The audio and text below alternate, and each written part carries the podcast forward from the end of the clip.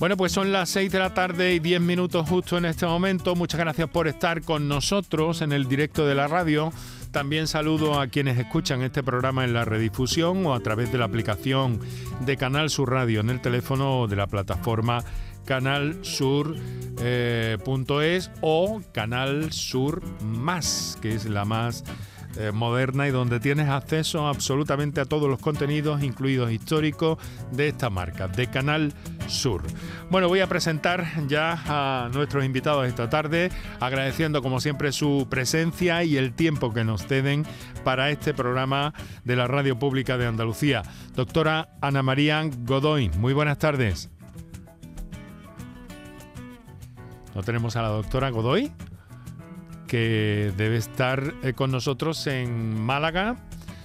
Bueno, pues vamos a saludar al doctor Carlos Cordero García, que nos acompaña desde nuestra emisora en Huelva. Doctor Cordero, muy buenas tardes. Hola, muy buenas tardes, Enrique. Encantado de saludarle. Es jefe de sección de Medicina Física y Rehabilitación del Hospital Juan Ramón Jiménez. Además, doctor, eh, creo que dirige usted un máster en Harvard. Cuénteme bueno, esto. Eh, eh, dirijo la sede internacional en España de un eh, posgrado de investigación clínica de, de la Escuela de Salud Pública de Harvard. Sí, Ajá. sí. Muy interesante esa conexión. Eh, ¿Siempre también en rehabilitación Estados Unidos es un referente, doctor? Eh, bueno, lo ha sido clásicamente, eh, porque parte del, del nacimiento de la especialidad viene de, de ahí, ¿no? Es una especialidad que tuvo eh, mucho auge a partir de, la, de las guerras mundiales. Y bueno, Estados Unidos en todo lo que es eh, innovación, tecnología médica, siempre uh-huh. es, un, es un referente. Uh-huh. Un referente que miramos de igual a igual, ¿eh? también eh, que quiero decir. Eh, yo he tenido a nivel personal experiencias uh, asistenciales en Estados Unidos y más allá de las diferencias entre sistemas sanitarios públicos y privados, a nivel de tecnología, innovación, a conocimiento de los profesionales, uh, no veo grandes diferencias entre países europeos, uh-huh. uh, donde podemos englobar a España y Estados Unidos. Perfecto, ahora vamos a ir profundizando un poco en todo eso. Tenemos ya a la doctora Ana María Godoy, que nos escucha, ¿verdad, doctora? Sí, buenas tardes, Enrique. Hola, ya. Muy buenas tardes y muchísimas gracias por, por acompañarnos. Eh, como siempre, no es la primera vez que está con nosotros. Es jefa de sección de calidad de procesos de la Unidad de Gestión Clínica de Rehabilitación del Hospital Regional de Málaga. Creo que se conocen ustedes, ¿verdad? Sí sí sí, sí, sí, sí, sí. ¿Qué tal, Ana? ¿Cómo estás? Muy bien, ¿y tú? Bien, bien, nos hemos visto recientemente. Eso es, habéis celebrado el, con, el Congreso de la Sociedad Andaluza de Medicina Física y Rehabilitación en Sevilla. Doctora, que, que eh, háganos un poco, hombre, no le voy a pedir una crónica formal, ¿no? Pero algunos aspectos destacados o algo que le haya eh, llamado la atención del desarrollo de los contenidos de este, de este reciente Congreso. Pues principalmente creo que, que se ha dado mucho énfasis en, el, en avanzar y en que la idea que, ten, que se tiene sobre todo de nosotros, que es más en el trabajo de musculoesquelético, pues no, que existen um, otros muchos aspectos que hay que en el que estamos trabajando y en el que en el que vamos avanzando fundamentalmente, por ejemplo, nuestra relación con eh, la biomecánica y la robótica. Uh-huh. Que es un aspecto muy novedoso y, y por donde ahí tenemos un punto muy fuerte nosotros. Eh, se, se incorporan también entonces esta, este tipo de técnicas, este tipo de tecnologías al terreno de la, de la medicina física y rehabilitación, ¿no? Sí, totalmente. Es, es, no ya es nuestro presente y fundamentalmente también nuestro futuro, uh-huh. eh, porque interaccionamos completamente con todo lo que todas lo que son la ayuda para las, las personas que tienen una discapacidad y, y, y que les podemos ayudar a mejorar su calidad de vida. Doctor, eh, lo, lo, ha, lo ha expresado la doctora Godoy, ¿verdad? De alguna forma. Eh, mmm, Hay una, un poco de, como de desconocimiento, ¿no? Todo el mundo tiene muy claro qué es la cardiología, por ejemplo. Eh, pero de la medicina física se piensa en el aspecto musculoesquelético, como ha eh, señalado la doctora Godoy, pero ustedes tienen un campo de acción, mmm, bueno, eh, bastante, bastante amplio, ¿no? Eh, totalmente, Enrique. Venimos ya, como decía la doctora Godoy, de un concepto quizás clásico, ¿no? Que es el que muchas veces llega de forma general a la población general, a la población, vamos, a la ciudadanía, a la ciudadanía que no ha tenido contacto con, con nosotros, porque en el momento en el que ya por cualquier motivo eh, forman, entran a, a ser asistidos a un servicio de, de medicina física y rehabilitación, conceptualmente pues ya cambia y, y lo conocen, ¿no? Pero sí es verdad que hay a, cierto desconocimiento inicial en, en, en la ciudadanía. Y ya es el desarrollo de la especialidad es exponencial, absolutamente exponencial, ¿no? Lo decía la doctora Godoy con respecto a la robótica y demás. Es apasionante a, a día de hoy eh, estar en cualquier foro uh, científico uh, de medicina física y rehabilitación, porque se ha dividido ya la, la subespecializado, la, la especialidad de tal manera que hay pues líneas uh, muy, muy interesantes de desarrollo. En, eh, lo, lo comentaba a, a usted, Enrique, al principio, de neurorehabilitación, lesión medular, Eh, mm. amputado, eh, claro.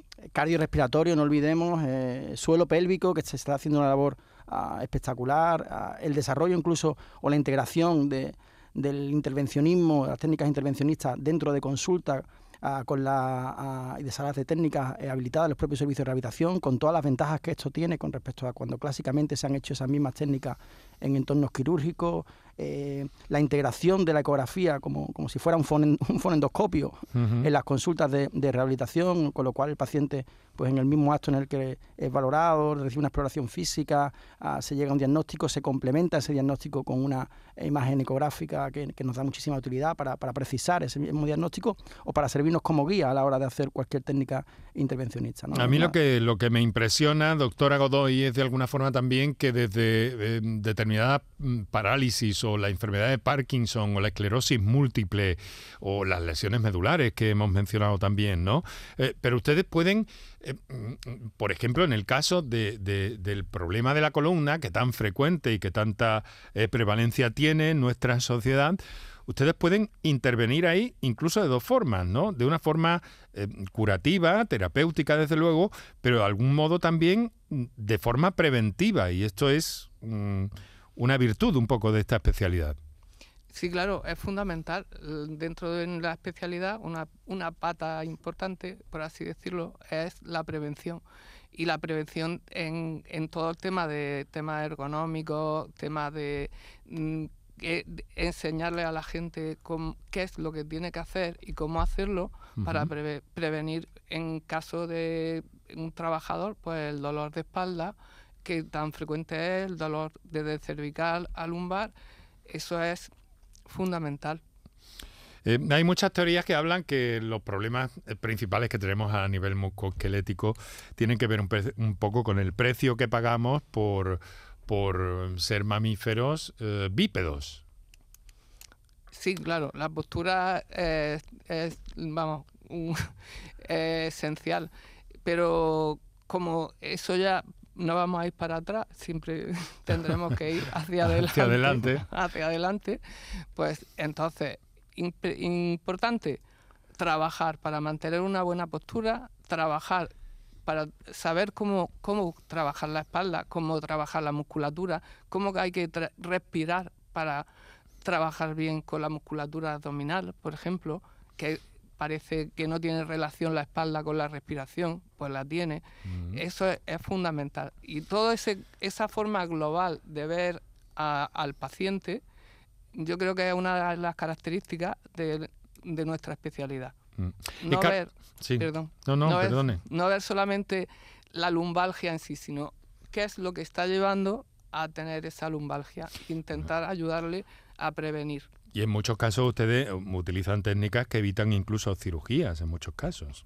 Sí, sí, claro. Es que va desde, desde técnicas de las más conocidas, no sé, de, porque pueden aplicar un fisioterapeuta, como decía eh, el doctor Carlos Cordero, pues la, ahora mismo se utilizan muchas técnicas de intervencionismo, muchas técnicas que a través de la infiltración, un músculo que está en tensión, Eh, se busca el músculo, se relaja a través de una infiltración ecoguiada y luego se trabaja con él a nivel de estiramientos, potenciación y todo el trabajo ese que ya no es preventivo, pero que sí que puede ayudar mm. a prevenir que no ocurra, que no vuelva a ocurrir a bueno, tener ese problema. Y antes de que hagamos un descansillo para luego escuchar ya a nuestros oyentes, doctor Cordero, dígame una cosa, ¿cómo está la especialidad en general ahora mismo en Andalucía, en nuestro territorio, y después de este Congreso Andaluz de Medicina Física y Rehabilitación? Pues eh, yo te digo francamente, Enrique, que en, en auge, ¿no? Eh, Hay mmm, documentos que, por ejemplo, visibilizan el, el buen estado de la especialidad, como es la Cartera de Procedimientos en, en Medicina Física y Rehabilitación, que ha, ha sacado hace unos meses el Servicio Andaluz de Salud.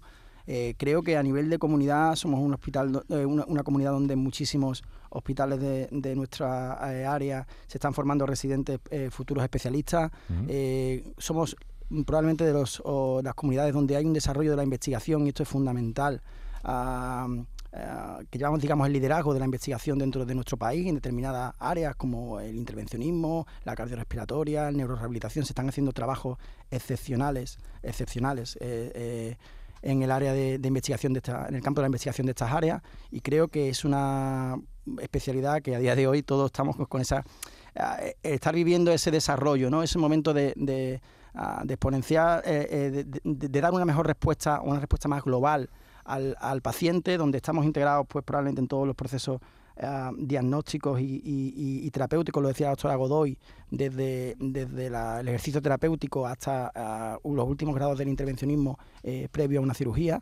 Entonces, bueno, es un campo realmente apasionante y de que creo que, que podemos ofertar muchísimo a los pacientes. Bueno, desde luego pasión por su especialidad sí que se les ve. Así que, doctora Ana María Godoy, doctor Carlos Cordero, muchas gracias por estar con nosotros de nuevo. Ahora vamos a dedicar unos minutos a nuestros anunciantes. Recordaros qué líneas de acceso tenéis al directo y a las notas de voz del programa, reseñando y reflejando que esas notas de voz, por favor, eh, que no sean superiores a un minuto, y cualquier duda que tengáis sobre todo esto, la vamos viendo con nuestros invitados esta tarde, y vamos conociendo al mismo tiempo también otros aspectos de esta disciplina, de esta especialidad que nos ocupa hoy, la medicina física y rehabilitación. Para contactar con nosotros puedes hacerlo llamando al noventa y cinco cincuenta cincuenta y seis doscientos dos y al noventa y cinco cincuenta cincuenta y seis doscientos veintidós. O enviarnos una nota de voz por WhatsApp al seis uno seis, uno tres cinco, uno tres cinco. Por tu salud en Canal Sur Radio. La mañana de Andalucía con Jesús Vigorra es tu referencia en la radio. Con la última hora del día, toda la actualidad, la información más cercana que buscas y el mejor entretenimiento. La mañana de Andalucía con Jesús Vigorra. Contigo desde las seis de la mañana. Quédate en Canal Sur Radio. La radio de Andalucía. ¿Buscas una fibra óptica que te dé más? Telecable Andalucía es tu operador local de confianza. Telecable. Fibra de trescientos megasimétricos por solo catorce con noventa euros al mes y línea ilimitada de veinticuatro gigas por diez con noventa. Contrata en Telecable Andalucía. Somos punto de venta oficial de Xiaomi. Telecable Andalucía. Conecta con lo que realmente importa. Bienvenidos a Sacaba. Mil metros de electrodomésticos con primeras marcas. Grupos Whirlpool, Bosch y Electrolux. Gran oferta. Microondas Whirlpool de veinticinco litros con grill de novecientos vatios en acero inoxidable. Antes ciento setenta y nueve euros. Llévatelo ahora por solo setenta y nueve euros. Y solo hasta fin de existencias. Solo tú y Sacaba. Tu tienda de electrodomésticos en el Polígono Store en calle nivel veintitrés. Sacaba. ¿Cómo se garantiza el bienestar animal en el Rocío? ¿Conoces las buenas prácticas de manipulación de alimentos durante las romerías? Animales y personas convivimos en este tipo de celebraciones y los veterinarios velamos por la salud animal y seguimos a vuestro lado para evitar infecciones e intoxicaciones de origen alimentario. En el Rocío, los veterinarios cuidamos de la salud y bienestar animal, humano y medioambiental. Colegio de Veterinarios de Sevilla. Todos nuestros programas están en la radio a la carta de Canal Sur Radio, la radio de Andalucía en Sevilla. Para contactar con nosotros puedes hacerlo llamando al noventa y cinco cincuenta cincuenta y seis doscientos dos y al noventa y cinco cincuenta cincuenta y seis doscientos veintidós. O enviarnos una nota de voz por WhatsApp al seis uno seis, uno tres cinco, uno tres cinco. Por tu salud en Canal Sur Radio.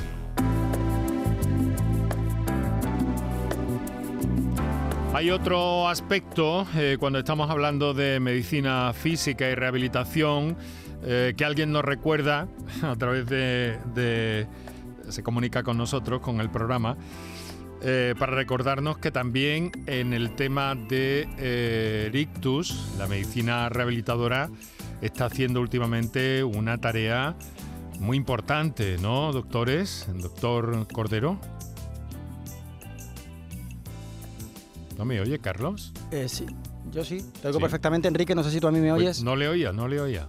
Eh, ¿Me escucháis ahora sí? Sí, perfectamente, vale. Ahora sí, doctor. Pues, eh, totalmente, ¿no? El, la importancia del, bueno, de, el impacto de las, a nivel de, de salud que genera un ictus, pues lo conocemos todos, ¿no? Y la integración de los servicios de rehabilitación eh, cada vez es mayor. Y cada vez es mayor porque clásicamente lo ha sido en una fase más subaguda, y ya lo es desde el momento inicial, ¿no? Pongo el ejemplo desde... De, voy a poner el ejemplo que más conozco, que es el de mi propio eh, hospital, sí. eh, el Hospital Juan Ramón, Ramón Jiménez, Jiménez, donde tenemos una unidad propia de hospitalización de pacientes con ictus, donde se les, a los que se les ofrece un tratamiento intensivo desde el primer momento. Pacientes que ingresan en la unidad de ictus, que cumplen una serie de criterios, eh, pasan a unas camas de hospitalización de, a cargo del Servicio de Medicina Física y Rehabilitación, donde realizan un programa estructurado eh, intensivo, de lunes a domingo, y estamos hablando de eh, eh, sanidad pública, ¿no? Eso quiere, bueno, pues decirnos que la, el protagonismo, el, la integración de, de los equipos de medicina física en rehabilitación en algo tan importante como el ictus va, pues, desde la fase inicial eh, a, eh, aguda hasta, pues, las secuelas, donde en fase crónica, donde, bueno, pues tenemos muchísimo que aportar también a, a nivel de tratamiento. Eh, de organización de tratamientos ortopédicos, de infiltraciones de toxina botulínica en aquellos pacientes que desarrollan espasticidad, que espasticidad es para que lo, eh, como rigidez que se sí. genera en la, en la zona afecta, para que los oyentes eh, pues eh, conozcan la, el, el término. Y quiero como decir ese engarrotamiento, que, como ese engarrotamiento que ocurre, ¿no? que, uh-huh. que ocurre en las extremidades sí. eh, eh, secundario a un, a un infarto cerebral. Y en definitiva, pues eh, trabajamos con el paciente con, con ictus desde la fase, pues, aguda hasta, pues, aquellos pacientes que tengan secuelas, hasta la fase crónica, ¿no? Eh, doctora, eh, los resultados, mm, bueno, saltan a la vista, ¿no? Pero realmente háblenos un poco de la eficacia de estos sistemas, de estos tratamientos, cuando se aborda el caso del post-ictus en su hospital, en el, en el Regional de Málaga. Eh, los resultados... Eh, son, eh, bueno, no voy a decir espectaculares porque sería un poco, pero sí son bueno. muy, buen, muy, muy buenos. Se ha visto que un paciente que ya esté estabilizado, eh, a las, ya, si a las veinticuatro a cuarenta y ocho horas se pueden puede empezar a trabajar con este tipo de pacientes. Uh-huh. eh, y mm, eso hace que el pronóstico del paciente a nivel de marcha, de poder llegar a hablar, si lo coge un logopeda de forma precoz, eh, de hacer todas las funciones de la para hacer todas las funciones de las actividades de la vida diaria, uh-huh. mejora, mmm, pues de pasar a no, de no poder caminar, quedarse en una silla de ruedas, no poder hablar o no poder hacer actividades, a, a lograr hacerlo. Entonces no tiene, no le puedo decir exactamente la cifra exacta. Sí. Pero, Pero cotejan ustedes día a día los avances, sí, sí. ¿no? No, no. Uh-huh. Además, eh, siempre eh, cuando a un paciente se le entra en la unidad, eh, se le hace una serie de, se pasan una serie de cuestionarios sobre mm, com, para saber objetivamente cómo está el paciente, de tal forma que luego se le van pasando conforme va pasando el tiempo y vemos si ha mejorado. ¿Cuál es la mejoría objetiva? No que yo diga, uh-huh. ah, ha mejorado. No, uh-huh. no. Objetivamente, claro. Se ha pasado en un cuestionario, se han pasado una escala y se ve que el paciente va mejorando. Uh-huh.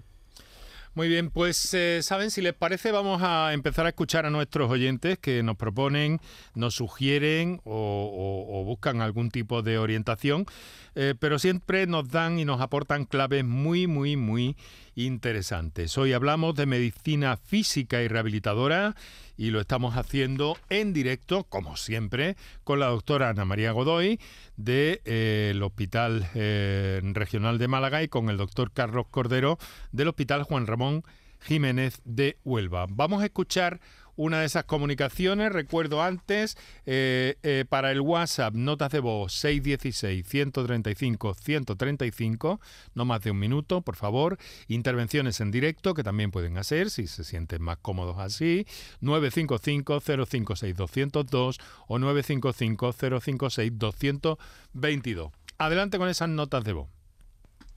Hola, buenas tardes. Mire, esto es para de es que van a hablar esta tarde algo para el dolor. Es, yo, es increíble que yo me lo pueda creer, que alguien te alivie el dolor, porque yo me encuentro desesperada. Me duele los brazos, la espalda, la cabeza, las piernas. No sé qué es lo que no me duele. Yo creo que me duele todo, todo y todo. Según, según el reumatólogo, tengo artrosis, reuma y fibromialgia. Donde, y lo único que me manda, lo único que me manda, que me haga yo la rehabilitación, yo sola, sola y sola. Yo no le encuentro esto la salida. Gracias. Bueno, muchas gracias por su amabilidad, por su confianza en este programa. A ver, doctores, el, el, el dolor es algo que aparece también en su especialidad, ¿cómo no, verdad?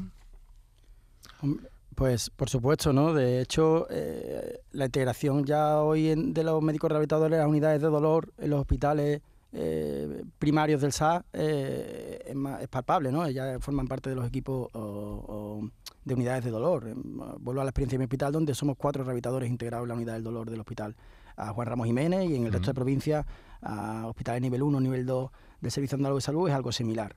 Eh, Hay retos, por supuesto, comentaba esta oyente, ¿no? La desesperación que produce un, un dolor generalizado, siempre es más difícil, ¿no? El sentido común, el abordaje de un dolor generalizado que sobre una eh, articulación concreta o sobre una localización concreta. Mm. Eh, hombre, eh, individualizar es, es, es importante, conocer el diagnóstico de la paciente, conocer eh, qué posibilidades de tratamiento o qué, en primer lugar, partiendo de la base de lo, del, del menos al más, ¿no? Vamos a llamarlo así, de eh, qué posibilidades de ejercicio terapéutico se pueden realizar en esta paciente, qué eh, farmacología oral analgésica tolera esta paciente eh, de, de base y podemos mantenérsela ah, en el tiempo para un control óptimo de, de, de su dolor, y luego ver si sería candidata o no a algún tipo de técnica uh-huh. pues intervencionista en aquella localización claro. que más le duela, ¿no? Claro, eh, doctora Godoy, de alguna forma lo que nos ha contado esta oyente ¿encaja en el perfil, podría entrar en el ámbito de la medicina rehabilitadora? Sí, claro. El, desde el punto de, de lo que he comentado antes, ¿no? Un poco, eh, que se le puede ayudar en, indicándole cuál es el mejor tipo de, de, de ejercicio que puede hacer, como ha dicho el doctor Cordero. También en los sitios donde más, te, más dolor tenga se pueden hacer técnicas de intervencionismo, y en un momento determinado, dependiendo de la patología, de la exploración, también se puede hacer técnicas de fisioterapia. Entonces hay que explorarla, hacer una buena anamnesia, hacer una buena exploración y sobre eso hacer un programa de trabajo para intentar mejorarla lo máximo posible. Desde luego, eh, apasionante este mundo en el que nos estamos sumergiendo hoy, gracias a la ayuda de nuestros invitados. Y, eh, bueno, con la intención siempre de saber, de conocer y de, en este caso también, con cierta perspectiva de clarificar, de poner de manifiesto, de especificar un poco cuál es la tarea, cuál es la labor de la medicina física y rehabilitadora, que, eh, como nos decía hace un momento el doctor Carlos Cordero, pues está viniendo uh, a más en los últimos tiempos por la necesidad y sobre todo por los resultados eh, que aporta, ¿no? Me decía, doctor, que hay, hay incorporaciones, ¿no?, de jóvenes médicos que optan por, por esta especialidad. ¿Hay un número de plazas que le parezca oportuno? O... Ahora mismo ahora estamos en dos situaciones, ¿no? El, el, el, en el país salen anualmente, de hecho ahora están, ha sido el proceso de, de, de selección, están estos días ya terminando la selección de las plazas Eso es.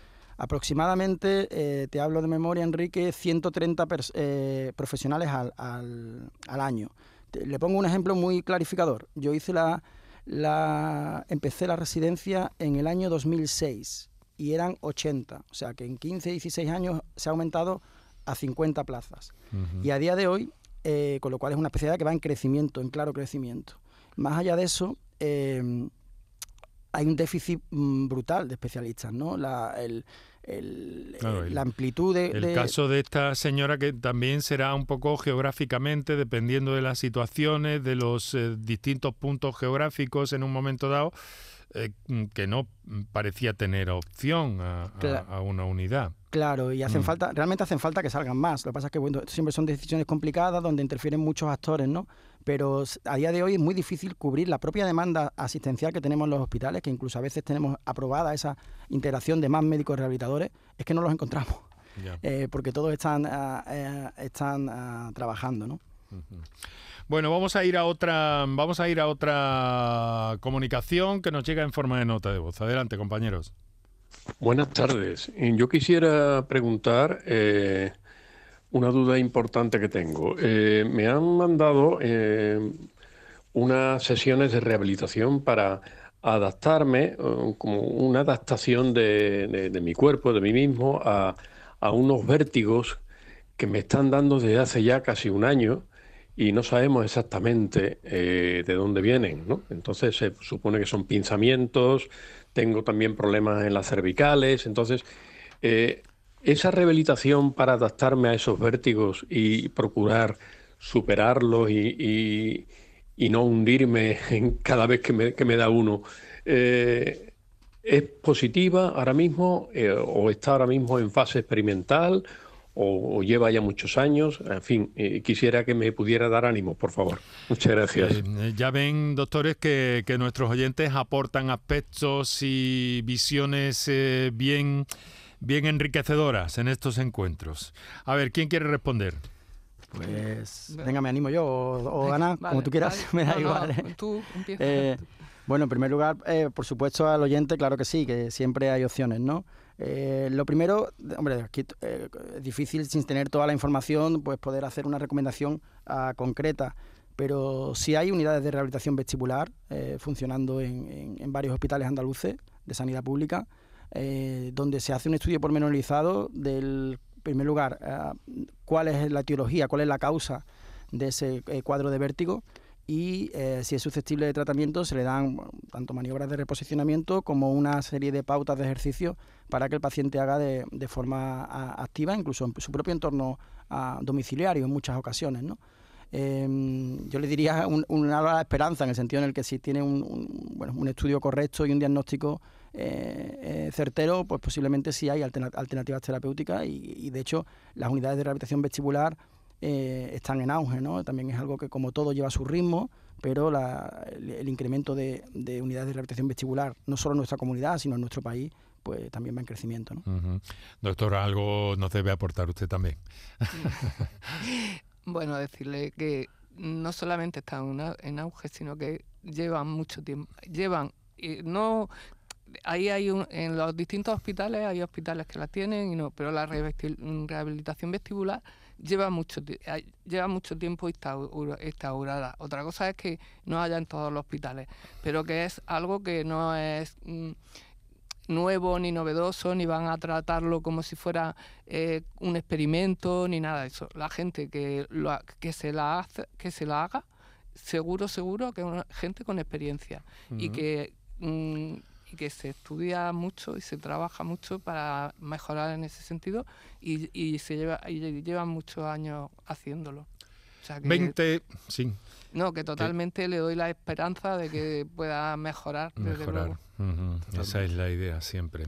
veinte minutos tenemos para las siete de la tarde. Les recuerdo que en el último cuarto de hora del programa se lo vamos a dedicar a acercarnos una vez más a ese Un podcast de salud, que es una publicación, una iniciativa del equipo de comunicación del Hospital Reina Sofía de Córdoba y que hoy vamos a repasar uno de los capítulos dedicado, en este caso, al SIDA, a la situación pasada y a cómo ha cambiado todo eso en este momento. Bien, vamos en busca de otra, de otra comunicación, nota de voz. Adelante, Kiko. Hola, muy buenas tardes. Eh, quisiera preguntarle a los dos profesionales que hay en el programa que qué relación es la que tiene el saber respirar con los dolores de espalda, como ellos han comentado anteriormente en el programa. Muchas gracias y buenas tardes. Ya les digo que nuestros oyentes afinan y bien además, ¿eh? Interesante cuestión esta, ¿no? Sí, sí, es muy interesante. A ver, doctora. Pues la relación que tiene el saber respirar con, con lo, el dolor de espalda es la contractura que se produce del diafragma. Entonces, una contractura del diafragma, si se respira mal de forma inadecuada, entre otras cosas, se produce una contractura del diafragma. Una contractura del diafragma hace que todo lo que es la zona abdominal, que es, funda es fundamental para mantener el equilibrio, es fundamental la parte de atrás, que es la musculatura dorsal, y la parte de adelante, que es la abdominal. Pues para eh, fundamental para mantener un buen trabajo abdominal es que el diafragma esté relajado y esté eh, bien. Entonces, si se trabaja la respiración y se relaja el diafragma, mejorará la musculatura abdominal, mejorará el equilibrio y mejorará el dolor de espalda.